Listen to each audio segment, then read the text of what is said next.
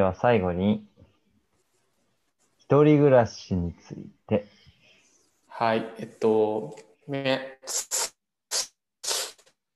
皆さん、どう、まあ、えっと、よん今週4人に3人が新生活を送るということで、梅ちゃんはもう1個会員でしたそうですね。で僕は実は、うん家は変わるんですよね。来年度からうん。学生寮に入ることになりました。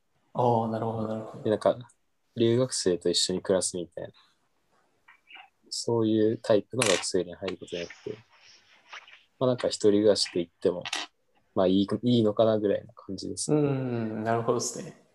じゃあ結構皆さん生活が変わって、お金の出し方であったり、まあ、得方みたいなのが変わってくると思うんですけど、さあ実際そのお金を得た時に、どのぐらい投資に回したりとか、どのぐらいあの貯めたりとか、もう本当にライフスタイルレベルでお話したいんですけど、どのぐらい、うん、毎月何ぼ入って何ぼ出して何ぼ貯めますかみたいな話聞いてみたいですね。これ価値観の問題だと思うんで、ちょっといろいろ聞いてみたいんですけど。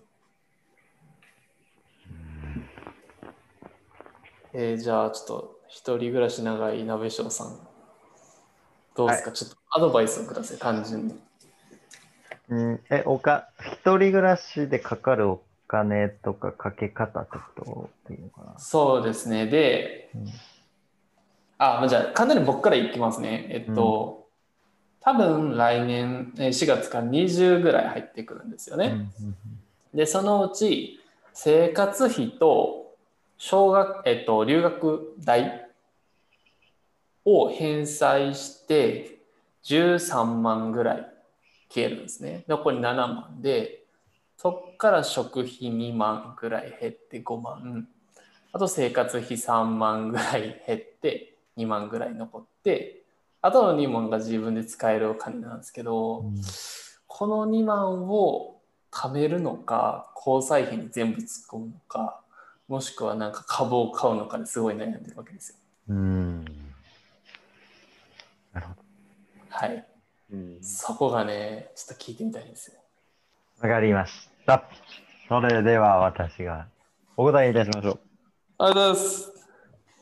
えー、っとですね、ちょっと僕たちの周りとはなんかだいぶ支出の量が異なるなっていうのは、まあ、ファーストインプレッションなんで、あまり驚かないでほしいんですけど、えー、まあ、初め20入ってくるでしょう。で、えーと車持っているので、維持費いいくらになるのかわかんないです。まあ、2万としましょう。保険も合わせて。2万円。で、週末にラクロスをするため、もろもろかかる。これを、まあ、2万円としよう。4万。で、食費に3万円かな。うん、大体。1日1000円くらいなんで、7万円。で他に、光熱費とか生活費、えーと、かかっても2万円かな。なので、10万円くらい余りという想定です。私はこれを貯めません。ほうはい。で、えっ、と、使います。使い方としては、えーまず積み立てます。積み立て NISA ですね。あと、使います。なんか、欲しいものを買います。例えば、デスクトップパソコンとか、本、あとは、なんだろうな。まあ、そういったやつ。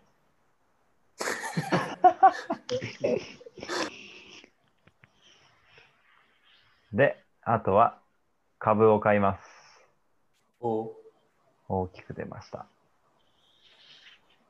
で、か、どれくらいかっていうと、5万円くらいはなんか、積み立てとか投資とかに回して、5万円くらいは自分のために使おうかなと思ってます。はい。以上です。なるほど。もう新卒1年目から株を購入されると。そんなあの、ハイリスク、ハイリターンのやつじゃなくて、はいいわゆる銀行の口座に、えー年数0.0何パーセントの金利でお金を貯めて増やしていくよりも、えーお金に働いてもらうみたいな最近のちょっと怪しいビジネスに引っかかれようと思います。なるほどですね。はいそれ、お金に働いてもらおうよ。これ一応ラジオなんですよね。そうそうね。はい。えああ、なるほどですね。え、なんその投資っていうところにうんシフトされた理由って、そのお金に働いてもらえて人生パーリないしようよ的な感じですか？いえ、あの、株を取引すること、あと株がどれ上がるかどうか、あと数字を追うこと、めちゃくちゃワクワクするタイプの人間です。うん。だからですね、なるほどな。ちょっとかじってみたんですけど、やっぱおもろいですね。ここ、はいはい世界情勢がこうだからこうとかね。まあ、超簡単な、超身近なことで言うと、えー中東の情勢不安だからガソリンが上がる。で、これは多分株の世界でもちょっと複雑になったバージョンでこういうのが起こります。うんそういうのをなんか紐解いていく感じがとても楽しいです。ああ、なるほどですね。すげえ面白い。それがでのが、うん、株を取引すること。でうん株について調べることって一定責任というか自分にリスクが伴うのでちょっと真剣にやると。なので勉強することとお金がちょっと増えるかもしれないということが同時に起こる一石二鳥のプログラムになっておりますのでぜひ、えー、とお申し込みの際は以下の概要欄から、えーお申し込みしていただければと思います。めっちゃ怪しいやつやん。以上です。ありがとうございます。え、カジ君は頑張りすぎ。どんな感じですか？うんあの今ずっと家計簿つけてて、それをちょっとえ。やると、だいたい生活費に、うん、うん僕、あれなんですよ、家賃を会社が負担してくれるので、そこ結構ちょっと余裕があるというか、それ込むと多分、まあ、食費とか、まあ、美容師美容師代みたいな生活費を全部ひっくるめると多分、うん、計算上だと多分、うん、どれぐらいだろう。まあ、7万ぐらいかな。13万余りました。わかんないけど。はい。わかんないじゃあ13万余ると仮定して、何に使われるんですかとさすがに持ったから10万に、10万にします。10万あ、じゃあ10万で、はい、10万。はい。10万でで、僕は、なんか、心配性な性格もあるので、なんか僕は結構貯めたいというか、いつでも使えるお金と、捨てていいお金と、ちょっとこう、捨てていいっていうか、なんだろうな。しばらく使わないお金か。しばらく使わないで貯金しておくお金と、えっと、運用するお金。もう3つがいいかなって思って。うんまあ、そこら辺の割合は決めてないけど、まあ、3分の1ずつにするんだったら、不要不急の、じゃあ 必要な時にすぐパッて出せるお金を3万。貯金を3万。なんかに積み立て NISA とかに3万みたいな。そんな感じかなって思います。うん、なるほど。手元になんかいつでも使っていいような予備のお金ないの怖くないですか？え、大丈夫です。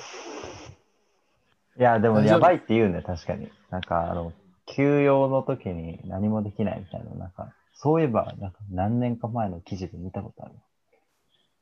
あーなんかかね、その例えばご親族が亡くなられていかなきゃいけないときに新幹線代ないやとか、はいはいはい。とか、確かに。ね、友達が結婚したときにとか、あと僕思うんですけど、日本って、例えば、震災めっちゃ多いじゃないですか。うんうん。停電になったとか、津波でとか。あれ起きたら、全部インターネットとか銀行に預けといたら、暮らせないんじゃないかって、めっちゃ不安になっちゃうんですよね。だから、いつでも手に取れるところに、ちょっと置いときたいなっていうので、その用のお金も欲しいなって、僕は思ってます。に。いわゆるタンス預金ってやつですか？ん？タンス預金ってやつですか？いやー、それはちょっと言っちゃうと、みんな奪いに来ちゃうから。でもまあ、イメージそんな感じかな。お財布の中に、うーん。まあまあちょっと多いかな。ラジヤマのタンスにお金があるのか。じゃあちょっと今度お邪魔するか。なるほど。いや、でもすごいですね。地震とか、いや、確かに考えてなかったの、それ。全くリスク。一応あれ、東日本大震災の時に結構、家の方もめっちゃ被害食らってうん。困ったんで、なんかそういうのはちょっとやっといた方がいいのかなって、個人的にですけど、うん、思いました。なんかどのぐらい持ってたらいいんですかね、その側近で使えるお金って。すごい悩んでるんですけど、えどうしてもまあ、なんかため、そこの分をためないけんなっていうの。なんかよくね、起業家とかはためずに使えとか言うけど、うん。でもそんな金入ってこうへんねんわしらって思ったら、やっぱりある一定はためなあかんなって考えるんですけど、どのぐらいそこを持ってたらいいんかなっていうのはすごい悩ましいですよね。全く考えてなかったわ。反省。さすがに、急遽のお金とかあるもんな。うんそもそもな、引き落としとか、銀行口座からだし、入れとかないといけないもんな。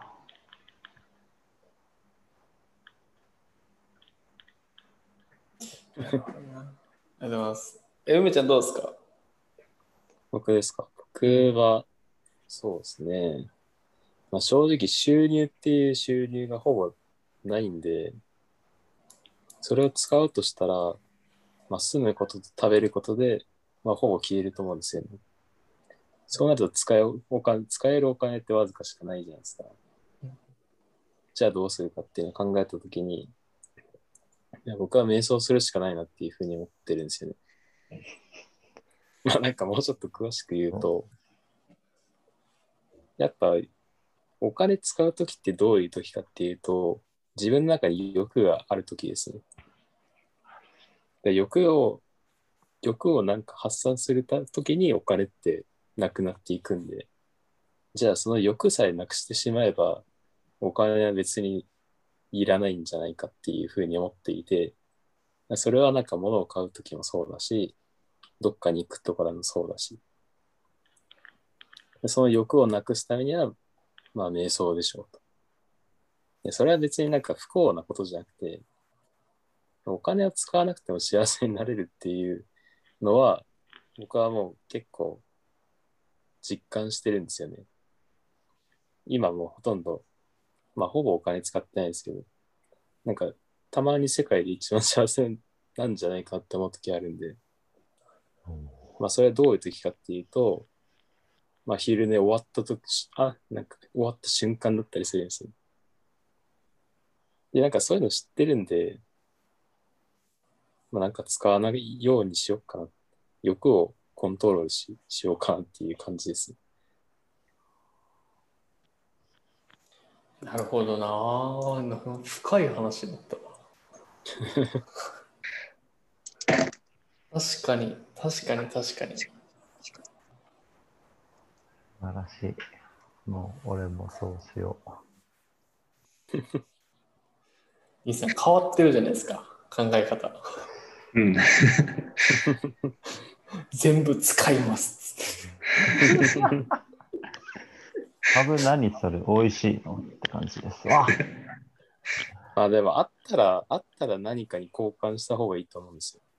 ああ、なるほどね。だって銀行に預けてても、それでなんか価値が上がることってほぼないですし。そうですね。だから本当に緊急用ですよね。うんうん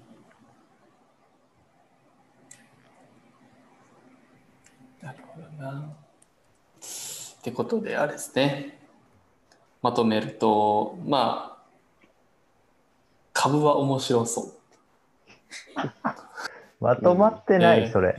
で、株は面白そう。で、ただ、まあ、お金使いすぎず、緊急のためのお金は持っとかないかんなっていう。で、その緊急っていうのが、例えば地震とか、うんと、なんですか、身内の不幸とか、うんあとは友達の結婚とかですね。で、命に関わることですね。命に関わる、命に関わるはい。ですね。まあ、そういうのが起きても生きていけるような資産作り、資産作り、お金の作り方は大事だなっていうのと、あともう最終金なくなったら瞑想しちゃえっていう話ですね。落としてき心た。心穏やかに。はい。ということで、来年からずっと瞑想しようかなと思ってます。ありがとうございます。ありがとうございます。じゃあ、俺はちょっとお腹空いたからマックに行ってくるわ。早速交換してようとしてる。そこは瞑想じゃないんかーいって今度は欲しかった。はい、えー、それではですね、今回のオンライン読書会、えー半年ぶりでしたが、えー愛も変わらず、え皆さん楽しそうに生きているということで、えまた次回お会いしましょう。ありがとうございました。ありがとうございました。ありがとうございました。